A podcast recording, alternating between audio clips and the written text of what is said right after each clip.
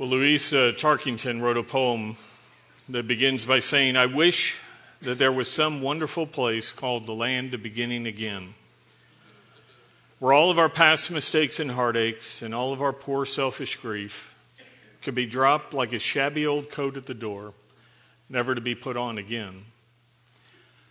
I'm sure that everyone here this morning could make a list of mistakes they've made, regrets from their life that they wish they could set aside, things that they wish they could do over again. Maybe it's words that were said that we wish we could take back. It could be a relationship that's been damaged that we wish we could bring healing to. It could be something that we've pursued in the past that now we see was taking us down a wrong road and we wish we could turn back. So we turn in our Bible to Galatians chapter 1 and verses 11 through 24 today. What we're going to find is the Apostle Paul was a man who had made mistakes in his past. He was a man who had regrets from his past. And while he could not turn the clock back, he could turn to Jesus Christ, which he did. And as he turned to Christ to be his Savior, what God did is he wrote the word grace across all of the mistakes of the past. God wrote grace across the, the things that Paul had done, where he had been a persecutor of the church, a killer of Christians, one who had denied and blasphemed the gospel. God wrote grace across his life, and because of that, God's blood washed away the sins that had been committed by Paul.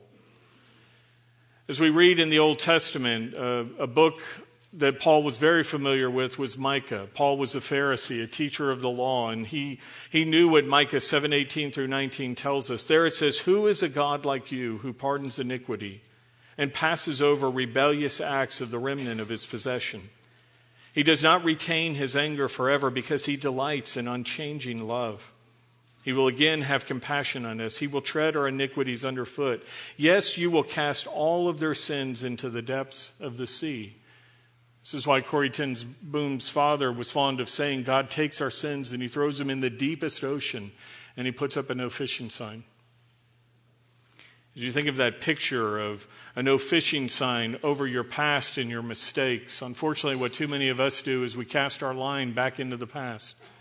We want to dredge up our sins. We want to bring back the mistakes we've made, and we don't live in the freedom that comes when God has forgiven us. I can tell you as a pastor, I have way too many conversations with far too many believers who are living their life as prisoners of the past.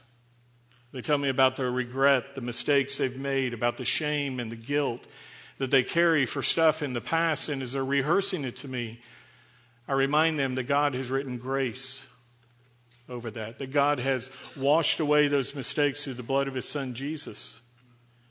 Paul wrote another letter for us. It's called the letter of Second Corinthians. And in Second Corinthians 5.17, he tells us there, Therefore, if anyone is in Christ, he is a new creature. The old things passed away. Behold, new things have come. As you're sitting here this morning, as you're thinking about the sins and mistakes from your past, as great as those have been, I think they probably pale in comparison to the sins of Paul that we're going to look at today. Sins, as I said, where Paul was a persecutor of the church. But as he found forgiveness in Christ, what he found is that God uh, not only forgave his past, but he gave Paul a new beginning, a new future, and he went from a persecutor of the church to a preacher of the gospel. So I invite you to look with me now in your Bible as we begin reading in this letter of Galatians that Paul wrote. He says in Galatians 1:11 and following, for I would have you know, brethren, that the gospel which was preached by me is not according to man. For I neither received it from man nor was I taught it, but I received it through a revelation of Jesus Christ. For you have heard of my former manner of life in Judaism, how I used to persecute the church of God beyond measure and tried to destroy it. And I was advancing in Judaism beyond many of my contemporaries among my countrymen being more extremely zealous for my ancestral traditions. But when God, who had set me apart even from my mother's womb and called me through his grace, was pleased to reveal his Son in me, so that I might preach him among the Gentiles. I did not immediately consult with flesh and blood, nor did I go to Jerusalem to those who were apostles before me, but I went away to Arabia, and I returned once more to Damascus. Then three years later, I went up to Jerusalem to become acquainted with Cephas and stayed with him 15 days. But I did not see any of the other apostles except James, the Lord's brother. Now, in what I am writing to you, I assure you before God that I am not lying. Then I went to the regions of Syria and Cilicia, and I was still unknown by sight to the churches of Judea which were in Christ, but only they kept hearing, He who once persecuted us is now preaching the faith which he once tried to destroy, and they were glorifying God because of me. When we began looking at this letter last week, you'll recall that I told you Paul was battling a group of religious teachers on the Jewish side called Judaizers. Judaizers were those who were trying to draw people back into the religion of J- Jewish works and, and rituals. They were Jewish loyalists who said that the Mosaic law had to be followed by new believers in Christ in order to be saved. These new believers, as we saw, were in this area called Galatia, this southern province of the, that Rome had established in what is modern day Turkey. And Paul had been there on his first missionary journey. He had been going throughout preaching the good news of grace, this gospel of grace, and many were coming to faith. And that region was predominantly Gentile. And so these Judaizers came in and said, You, as Gentiles who have now turned to the promised Messiah, the Jewish Messiah, Jesus, you need to become followers of Judaism. You need to follow uh, the law. And, and Paul was battling against them, saying, No, this is a false gospel. No, you don't have to do that. So, what the Judaizers tried to do is discredit Paul. They said, Well, Paul's not really an apostle. They said Paul's not one who has received his message from God. His, his message and his ministry are man made, which is why we saw last week uh, where Paul started this letter defending his call as an apostle, saying he had been appointed by God and not through the agency of man. And we talked about his conversion as he encountered the resurrected Lord on the road to Damascus. And Paul goes into the same set of arguments here where, where he says, My gospel message in verses 11 and 12, I didn't receive this message of grace from man. As you think about messages of, of grace or, or the gospel, because they're anything but grace, the word grace literally means unmerited favor. And as you think about all the religions of the world, there is no other religion than Christianity that says God did it all for us. All the man made religions say we have to do something to get to God works, rituals, giving of stuff. But God is the only one who gave his son, Jesus Christ. And, and through that revelation of Christianity, where he says, I gave you my son, and he died on the cross to provide the way home to heaven, that is the gospel message. And all the other religions of the world say you have to do something else. When you think of your, uh, what you did to get to God, the only thing any of us ever did was provide the need for it. We sinned. We provided the need. But there's nothing else that we do uh, in terms of, of us receiving this gift of grace. We believe by faith in what God did for us. And so, what Paul says here in verse 12 is that he neither received it, this message from man, nor was it taught was he taught this by man. Now, Paul interacted with other Christians before he became a believer. He was there at the stoning of Stephen. Remember the first Christian martyr? Paul was holding the coats as Stephen was, was killed, as rocks rained down, and he heard Stephen asking God not to hold this sin against them. In this Damascus Road appearance of Jesus, as we'll talk about further today, as he went into the city of Damascus, uh, Paul was still blind. For three days, he was praying and fasting. And, and God appeared to another believer there in the city named Ananias, and he said, Go and lay your hands on Paul. And Ananias said, This guy's killing Christians, God. We know why he came. I don't want to go there. And God said, I've set him apart. And he went and he prayed for Paul and Barnabas was one, as we'll see, he interacted with, uh, not only through his first missionary journey, but as a co pastor of the church in Antioch. So Paul was around other Christians, but what he makes very clear here is my message and ministry came directly from Jesus Christ. Now, this is in stark contrast to the Judaizers who said our message comes through, as Paul just said, I defended our ancestral traditions more zealously than anybody else. If you look at many Jews today and you talk to them, they, they do not actually read the scriptures themselves. What they do is they read the rabbinical commentaries, the midrash, the things that others have said about what the law says. And Paul was one of those. He studied under Gamaliel. Now, Paul knew the law, but his teaching was coming through the traditions of others who were interpreting what the scripture said. And what Paul says here is the first evidence that this message of grace is directly from God is, is the story of my own life. As you look at verse 14, he says, For you have heard of my former manner of life in Judaism, how I used to persecute the church of God beyond measure and tried to destroy it.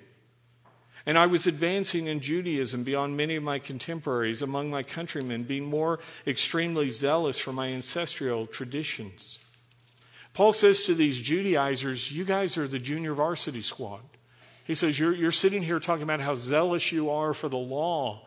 And he says, You look at my life. I was at the pro level. Not only did I know the law, not only did I study under the most famous rabbis of the day, but he said, I was the one who was going around and saying to anybody who said you needed to come to faith in Christ that they needed to die. He said, if they opposed anything that I said, I would, I would force them to accept it. We see what Paul was doing in Acts chapter 22. There in verses 4 through 5, Paul says, I persecuted this way to the death, binding and putting both men and women into prison, as also the high priest and all the council of the elders can attest. From them I also received letters to the brethren, and I started off for Damascus in order to bring even those who were there to Jerusalem as prisoners to be punished. He goes on to say in Acts 26 10 through 11, and this is just what I did in Jerusalem. Not only did I, he says, and this is just what I did in Jerusalem. Not only did I lock up many of the saints in prison, having received authority from the chief priest, but also when they were being put to death, I cast my vote against them. And as I punished them often in all the synagogues, I tried to force them to blaspheme.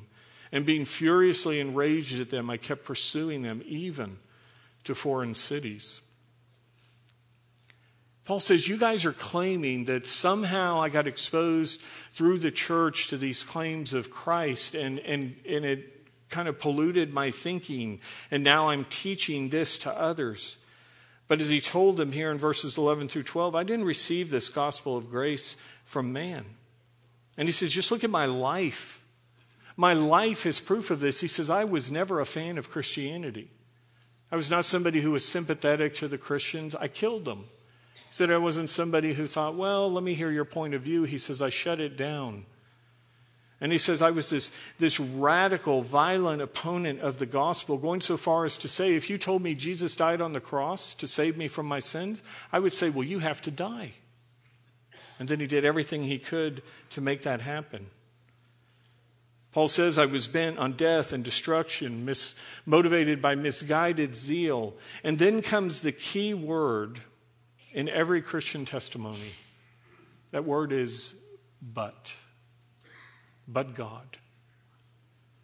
But God intervened. God broke through the darkness as he revealed himself to Paul. Now, as we talked about, Paul's conversion came in Acts chapter 9. He was on the road to Damascus. He said, I was on my way to foreign cities to persecute believers there, and he had left Jerusalem. He's going to Damascus.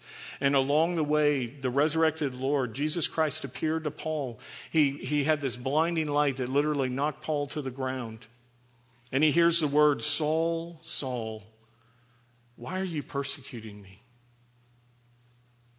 And he sees the resurrected Lord in flesh and blood form. Jesus is talking with him. He's there, and he, Paul says, You're real. What the Christians are saying is real. You did rise from the dead. You are the promised Messiah. And he goes into the city of Damascus being led by his traveling companions because Paul is still blinded. And that's there where he was praying for three days when Ananias comes. Ananias lays hands on him. He prays for Paul to receive the Holy Spirit. The scales fall off his eyes. Paul becomes uh, clear not only in his physical vision, but who Jesus is. He's baptized there. And then he begins to preach in the synagogues of Damascus that Jesus is indeed the way, the truth, and the life, and that no one comes to God the Father in heaven except through what Jesus did. And as this is happening, the Jews who are there in Damascus, as well as back in Jerusalem, say, Whoa, whoa, whoa, Paul, what are you doing? You're our champion. You're the guy who was destroying the church. You're there to arrest Christians, and now you become one of them? And you're leading other people to Christ? And so they said, We've got to wipe out Paul. And they went to kill Paul, and God revealed that was going to happen. And so Paul, uh, Acts tells us, was let out through a window in the walls in a basket at night. This guy who was used to walking into cities with all the pomp and circumstance, the, the great Pharisee is here, suddenly is sneaking away under cover of darkness because they're trying to kill him. Paul was one at that moment who had been the greatest critic of Christianity, and he made a U turn. He stopped persecuting Christians and he became a preacher of the gospel. This picture of a U turn is what the word repentance means. You've probably had people tell you, well, you need to repent of your sins. Repent literally means that you have a change of mind that leads to a change of action. It's where we realize I'm going down the wrong road. And we literally stop, turn around, and go back in the other direction. And Paul had been running from God. He had been pointing uh, people at the cross and saying, Get away from that. That's, that's heresy. But Paul found out, no, that's the way home to heaven. As Jesus said in John 14, 6, I'm the way, the truth, and the life. No one comes to the Father but through me. And Paul said, I stopped. I turned around and I went to the cross of Christ.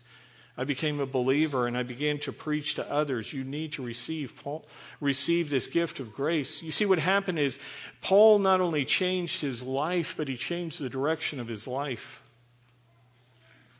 Think about who Paul was this Pharisee, this Jewish loyalist who hated anything opposed to the law. This guy who, as a Jew, said all Gentiles, Gentiles were called dogs by the Jews of the day. Paul said, I hated Christians. I thought I was better than the Gentiles. And when I came to faith in Christ, God changed everything in me. And I now became, he says in Galatians 1:16, a messenger of grace specifically to the Gentiles. These people I hated, I was now trying to save. This church that I was persecuting, that I tried to, to destroy, I now became a preacher of the good news I want you to think about your life this morning and what it was like before you became a believer in Jesus Christ. Do you remember what your old way of life was like? Do you remember the road that you were on? Do you remember the destructive things you were doing, the addictions or habits or other things that were taking you farther and farther from God? And when you came to Christ, the U turn that came in your thinking, in your life, this is what the gospel does for us.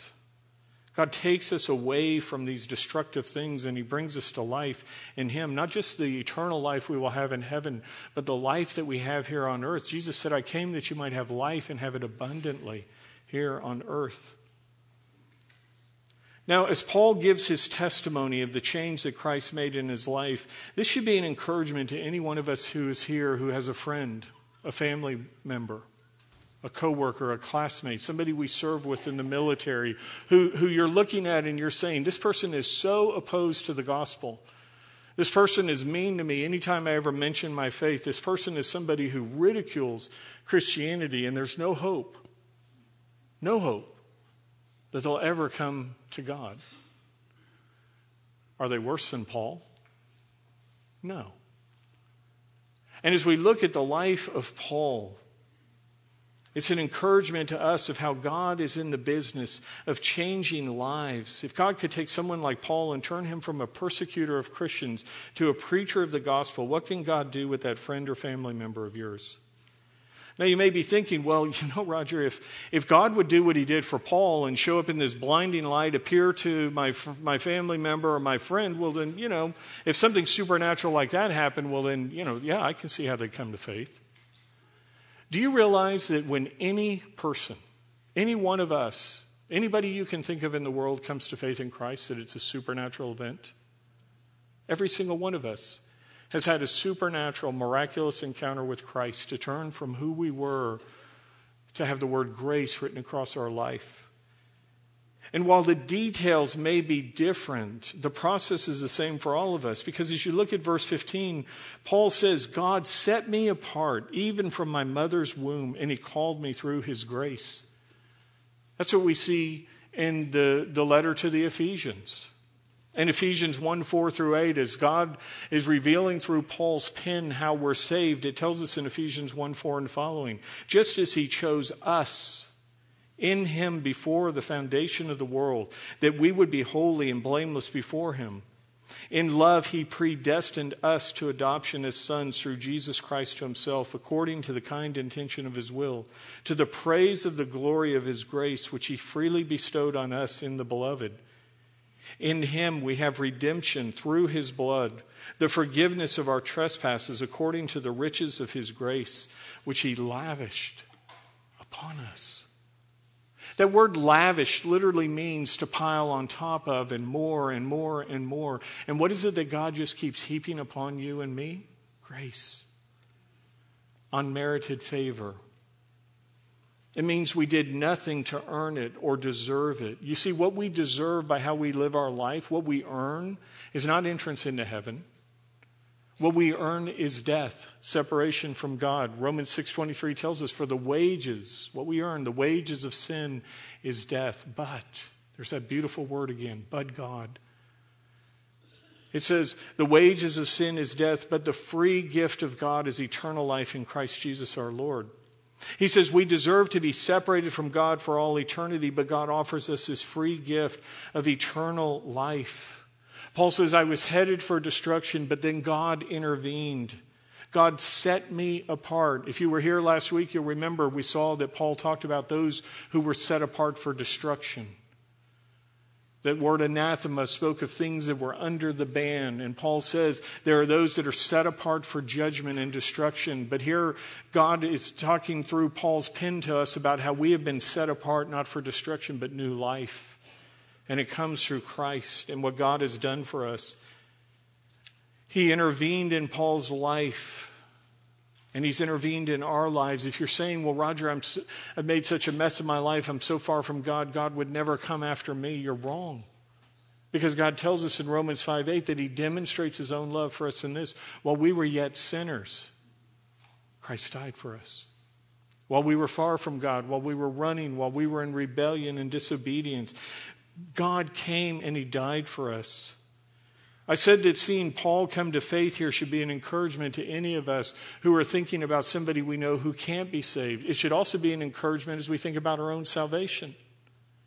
Because we're sitting here saying, I was a sinner, I was far from God, and He saved me.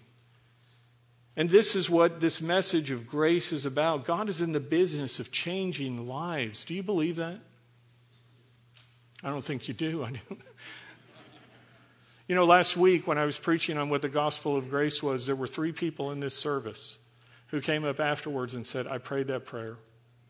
I received the Lord as my Savior. One was a woman who was in her 70s, who's been in church her entire life. And she said, I didn't really understand what grace was. God's in the business of changing lives among us, changing you and me. There are some here this morning who do not yet know who Jesus Christ is. You came in here and you're curious and you're wondering is this man named Jesus really the Son of God? Is he really a prophet? Is he really somebody who, who was real? And did he come and die on a cross? And what he did, did it really save me? And the answer is yes. Grace is what God did for us. And if you're here saying, Well, Roger, I've come to a point where I knew that at some point in my life, I'm a believer, I know Jesus. Praise God. The question is, are you preaching that message? Are you sharing the good news of the gospel? Because God has called all of us to be witnesses of this great message. Every believer in Jesus Christ has a testimony, and we are to share. We're to share our testimony. And as you share the story of grace in your life, it centers on the gospel, not, not what you did, but what God did for you, what God did for me. And as you think about somebody telling you to give your testimony, it doesn't mean we're going to bring you up here and put you on a platform and hand you the microphone and say, uh, Tell everybody the story of your life and how God saved you. God calls on us to share our testimony, not just in a large setting, He may choose that for you. But it happens in one on one interactions when you're sitting across the table and having coffee with somebody. It can happen as you're riding in the car somewhere and you're talking to your friend. And as you're, you're sharing your testimony, don't feel like you have to preach. I, I, see people get all worked up and they put on their stained glass voice and they, you know, okay, we're going to, and the other person's getting all uptight too because you are. And, you know, just talk. And as you talk to somebody, don't use Christianese. You know, all those big words that people don't know what you mean. Some of us don't even know what they mean. What's propitiation? Well, Jesus is the propitiation for your sins. Well, okay, what does that mean? So define your terms. When you share the gospel, when you share the testimony, tell somebody in plain English what it means. When you say to somebody, you're a sinner, explain what sin is. Sin means to disobey. Last week, I gave you an illustration of if you shoot 100 arrows at a bullseye and 99 of those arrows hit the bullseye, but just one is outside the mark. That's the literal meaning of the Greek word, to miss the mark. It means you were less than perfect. As you share the good news of the gospel, recognize that first you have to get people lost. There are people who don't think they're sinners. There are people who don't understand what it means to be a sinner. They think, well, that's a mass murderer or somebody like that. And you have to help them understand. Some of you laugh when I say, have you ever stolen a cookie? Uh, well, that's sin. And for some people, that's all. I've talked to people who tell me, well, I'm not a sinner. And I say, well, actually, the Bible disagrees with you. Romans 3.10 says there's none righteous, no, not one. I had a man read that and go, I don't like that. And I go, well, God wrote it. That's the, the fact. And so I ask him, Have you lived a perfect life? Have you ever ne- never lied, cheated, stolen? Well, yeah, I've done those things, but I've never killed anyone. Well, you know, sin means to miss the mark. So tell somebody that. Help them to see you're lost. And because you're lost, that's a big problem because the penalty of death is what the Bible says comes as sinners. Remember Romans 6:23 for the wages of sin is death, but the free gift of God is eternal life through Christ Jesus our Lord. And so, as you share your testimony, as you share the gospel, these are the type of things that, that need to be a part of it. And, and your testimony is a part of it. Tell your friend, your classmate, your coworker what God has done in your life. Say, look, I was lost, but now I've been found. I was far from God, but God provided the bridge through the cross of Jesus Christ. Now, this is where I talk to some Christians who say, Well, I don't ever share my testimony. My testimony is no good. I don't have a life of sex, drugs, and rock and roll. And so it's really boring when I tell somebody, well, I was born in a Christian home, I had believing parents, I went to church my whole life, and at some point along the way I realized, hey, I'm, I'm lost. And I became a believer in Jesus, and they say, it's, you know, it's, it's not worth sharing. How wrong are you in thinking that way if that's your, your story? First, thank God that that may be your story. You know, I grew up in an abusive home, got kicked out of the house at the age of 16. My three kids grew up in a home where they had a loving mom and dad, and they came to faith early in their life.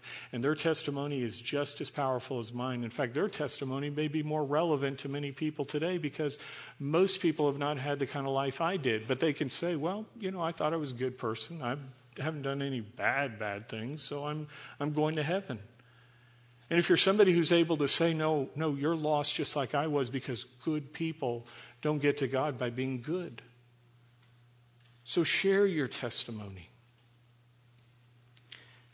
And as you share your testimony, don't leave it there. Come to a, a, point where you invite somebody to receive God's gift of grace. Ask the person, Have you ever received God's gift of grace to you? You know, Romans 10 9 says, If you confess with your mouth Jesus is Lord and believe in your heart that God raised him from the dead, you will be saved. And say, Have you ever taken that step of faith? Would you like to do that now? Now, as you do that, please don't bully the person.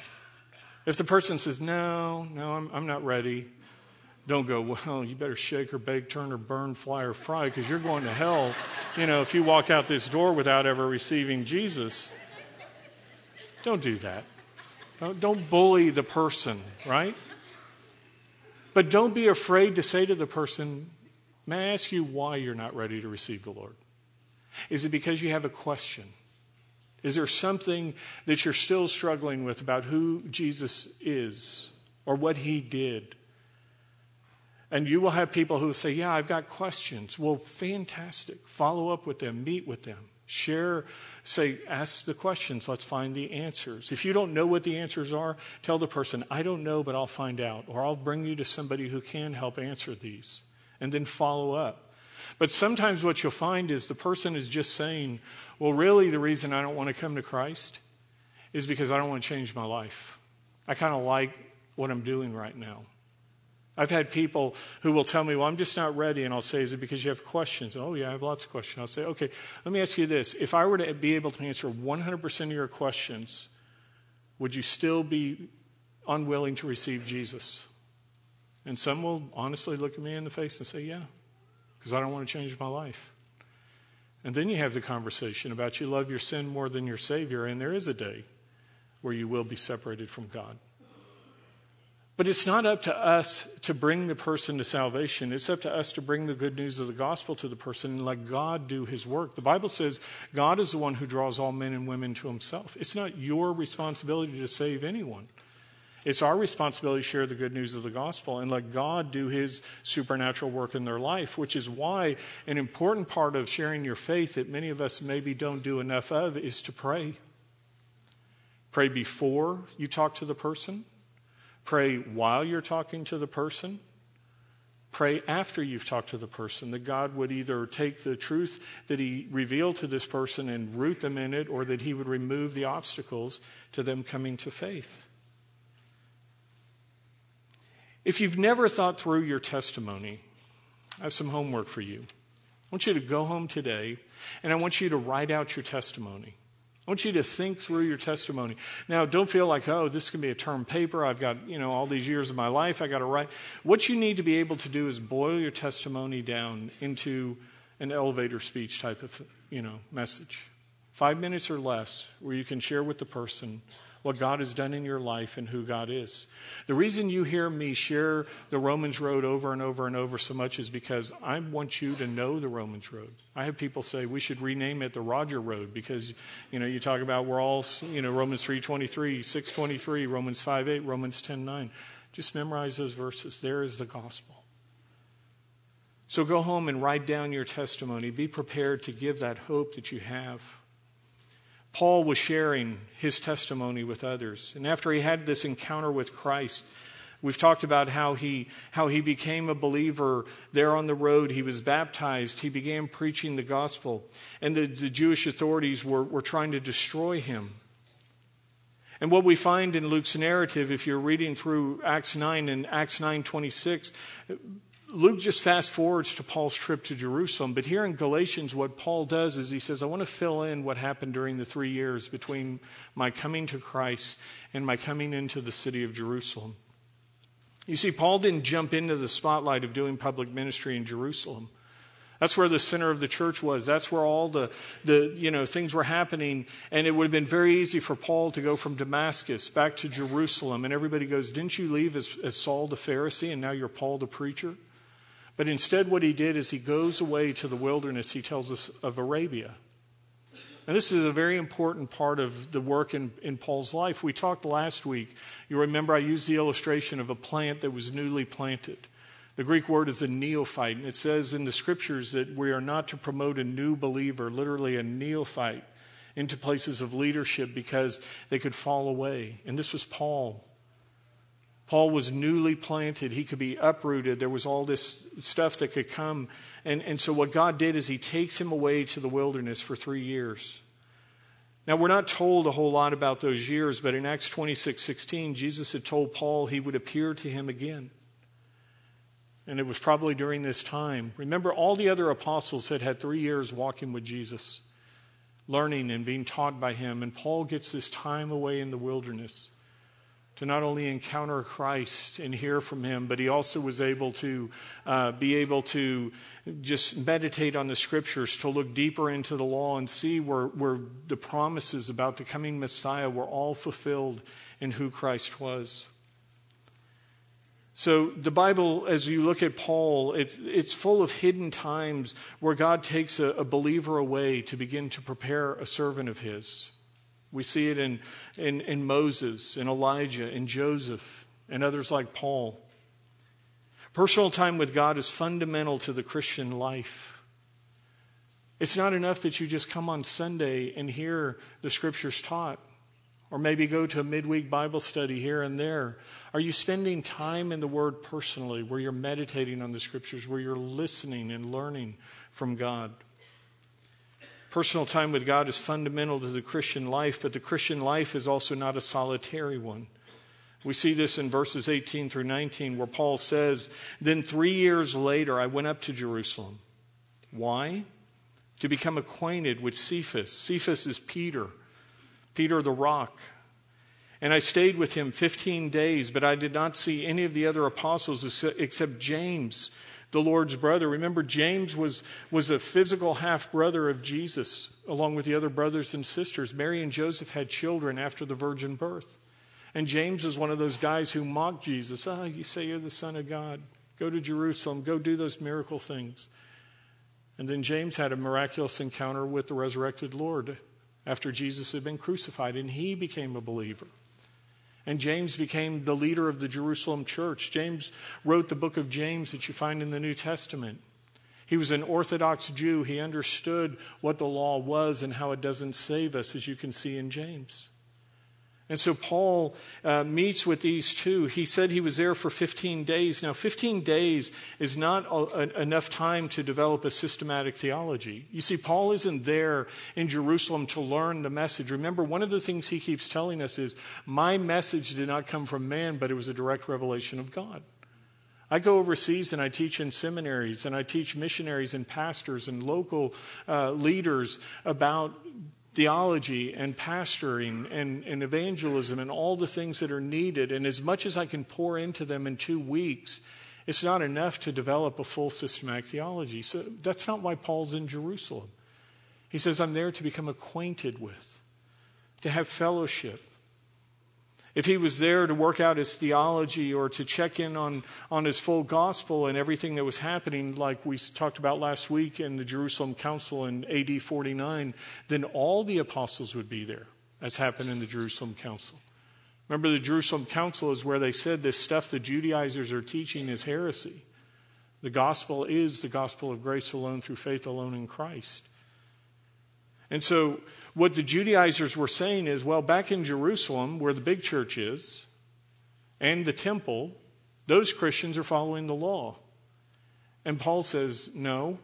I went and met with Cephas, and I went and met with James, the leaders of the Jerusalem church. And it says that they and the other Christians are rejoicing in the truth of the gospel of grace that I'm preaching to you. Now, the fact that the gospel taught by Paul was the same that the other apostles was teaching is another evidence Paul is giving here that his message and ministry are from God. I will talk to people who will tell me, well, you know, you can't trust the Bible. It contradicts itself. Anybody ever had somebody tell you the Bible contradicts itself? I've not had a single person ever who can show me where the Bible contradicts itself. If you're here today and you believe that, please come see me after church because I need to see what you have seen that nobody else has seen for 2,000 years. Because the Bible does not contradict itself. The Bible is, is a very interesting book. That's what the word Bible literally means. Biblios literally means the book. And the Bible is made up of 66 books that were written over a period of about 1,500 years the first books of the law, the Torah, were written around 1400 BC. The book of Revelation, the last book of the Bible, was written in 90 AD. It was written by 40 authors, 35 that we know that are named. 40 different authors wrote over 1,500 years on three different continents in Europe, Asia, and Africa. And the entirety of the Bible says the same thing. We talked last week about Joseph Smith, who came up with the false gospel of Mormonism in 1830. One man couldn't even keep his story straight through the Book of Mormon as well as all the other books they've added the Pearl of the Great Price, Doctrine of Covenants, all these other things. They keep trying to explain the inconsistencies. The Bible is consistent in its message from beginning to end. The Bible revealed who Jesus Christ was back in Genesis. At the very beginning, God said, Man and woman will fall, they will sin. and there will be a need for a Savior. And he will come, and the serpent, a, a description of Satan, will come and bruise his heel. He will wound him, but the, the Son of God will crush the head of the serpent. What happened on the cross? Death bruised Jesus. Satan thought he won, but Jesus crushed sin, death, and Satan at the cross. From the very beginning, the message has been consistent. Paul, as a Pharisee, knew the law inside and out from beginning to end. He was able to look at every prophecy pointing to the Messiah, and he said, Every single one has been fulfilled in who Jesus is. He says, My message, my ministry, all the things reveal who Christ is. And this is yet another proof that we can trust what the Bible says. So, again, if you're here and you have a question and you have something that you believe is inconsistent, please come and see me. I'm not here to prove I'm smarter than you because I'm not. I'm here, though, under the help of God with the Holy Spirit to help you look at the Bible and understand it. Do you know why it's consistent over 1,500 years and 40 authors in three continents? Because there's only one author. One author, the Holy Spirit. God wrote his word through supernatural inspiration through the pens of those 40 or so authors. And that's why the message is the same, because God wrote it. And it's why Paul says, My message is the same as what the other apostles have received, because God revealed it to them and to me. You see, even though Paul was chosen outside of the other apostles, he wasn't off lone rangering it. He wasn't over here uh, doing his own thing in what he taught or how he walked with God. And if you're somebody here today who says, Well, I've got, I've got the Bible myself, I've got an understanding, I've got podcast or commentary, so I don't need to be in church, I don't need to be around other Christians, you're wrong. Because what the Bible tells us, one of the things is it says in Hebrews 10:25, it's not to forsake our own fellowshipping together as is a habit of some. It says, but we are to encourage one another, and all the more as you see the day drawing near. You see, the reason we gather as Christians is not just to be equipped and taught, but it's to encourage one another. This word literally means to spur one another on. It's a word that was used of, of what cowboys dig into the flanks of horses to make that horse get up and go. And part of the reason we gather as Christians is we need to be encouraged at times. Somebody needs to kind of get us to get up and go. And there are other times we need somebody to pick us up. When we fall down, when we're discouraged, when we go to work or school or, or at the base and we feel like, well, we're the only ones who believe this, I want you to look around for a moment. Go ahead and look at everybody around you. Some of you aren't looking. It's okay, you're going to look. You know why I want you to look around? Because I want you to see you're not alone. You have, you have reinforcements all around you. You have others who say you're not crazy for believing what you believe. I believe it too. And when you're out there and you feel all alone at work or school or in your, your home, if you're the only believer in, in Jesus in your family, remember this family of God that you're a part of because God says you are, you are a part of a larger family. In Ecclesiastes 4 9 through 12, we're told two are better than one because they have a good return for their labor. For if either of them falls, the one will lift up his companion. But woe to the one who falls when there is not another to lift him up. Furthermore, if two lie down together, they keep warm. But how can be one, one be warm alone? And if one can overpower him who is alone, two can resist him. And then it says a cord of three strands is not quickly torn apart because not only do we have each other, we have God resident within us. God who said, I will never leave you or forsake you. The Holy Spirit who wrote his word. The Bible says, Do you not know that your body is a temple of the Lord and the Spirit of God dwells within you in 1 Corinthians 3.16? So as you think about what you're facing in your life today, look around you. It's why at the end of the service, we always say there are prayer leaders here at the front. We would love to stand with you and pray with you and support you. We have a prayer leader here, a prayer line here at the church. If something happens in the middle of the week, you can call in and people will be praying for you. You can write on your connection card prayer needs, and then you see the insert in the bulletin each week of those who have said, I would like this need shared with the congregation so others can pray for me. We have community connection points through the Sunday school classes we call adult Bible fellowships.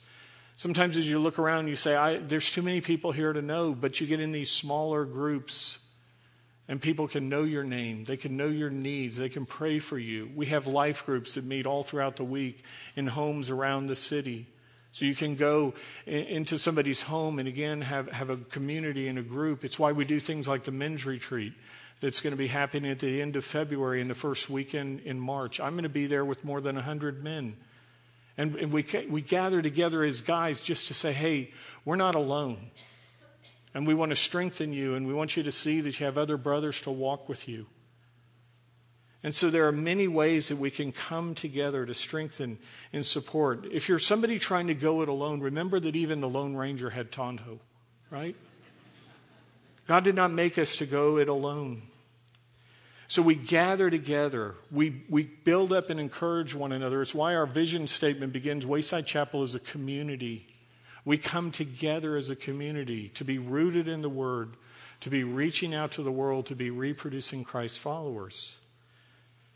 Now, as we gather together in community, what I want you to understand is it's easy to come on Sunday morning and be like this bag of marbles. Okay? You can say, okay, well, I'm here at church, Roger. And, you know, like these marbles, you know, they're bumping up against each other, they can bang into each other, but because they have their hard shells up, nothing happens.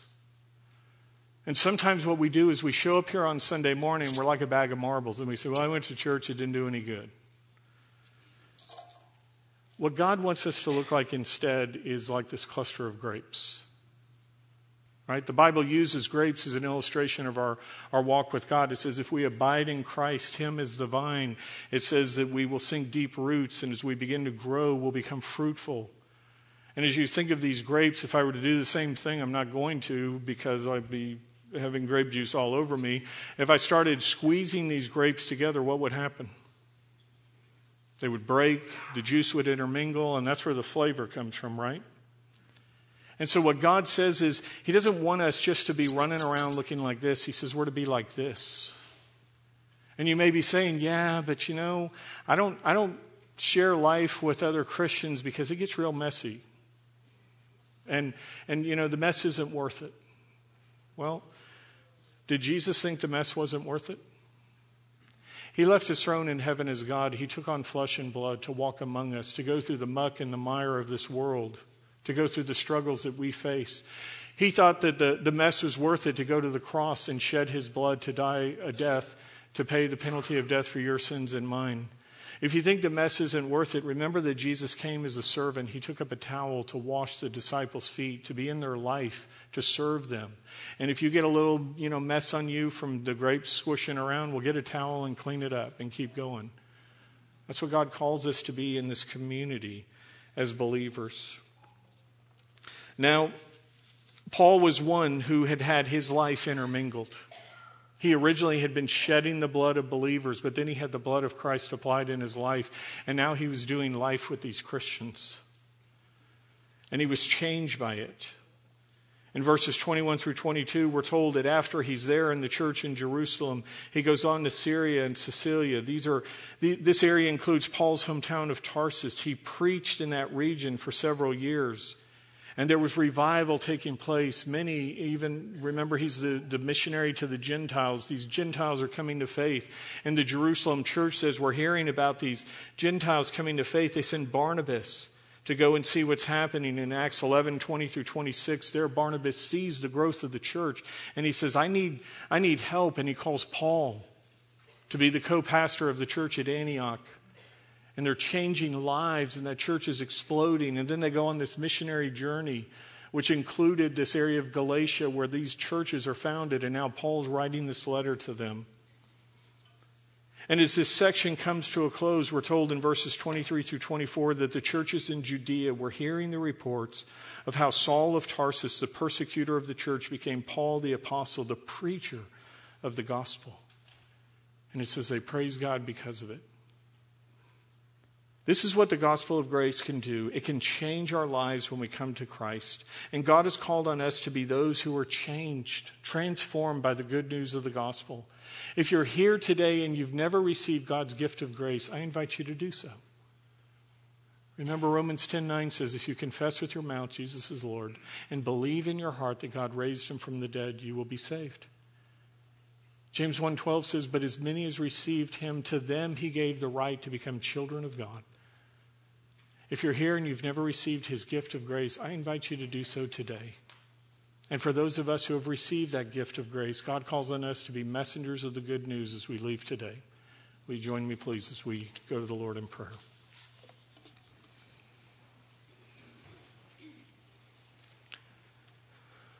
Lord God, we thank you for loving us. We thank you for giving us the gift of your Son.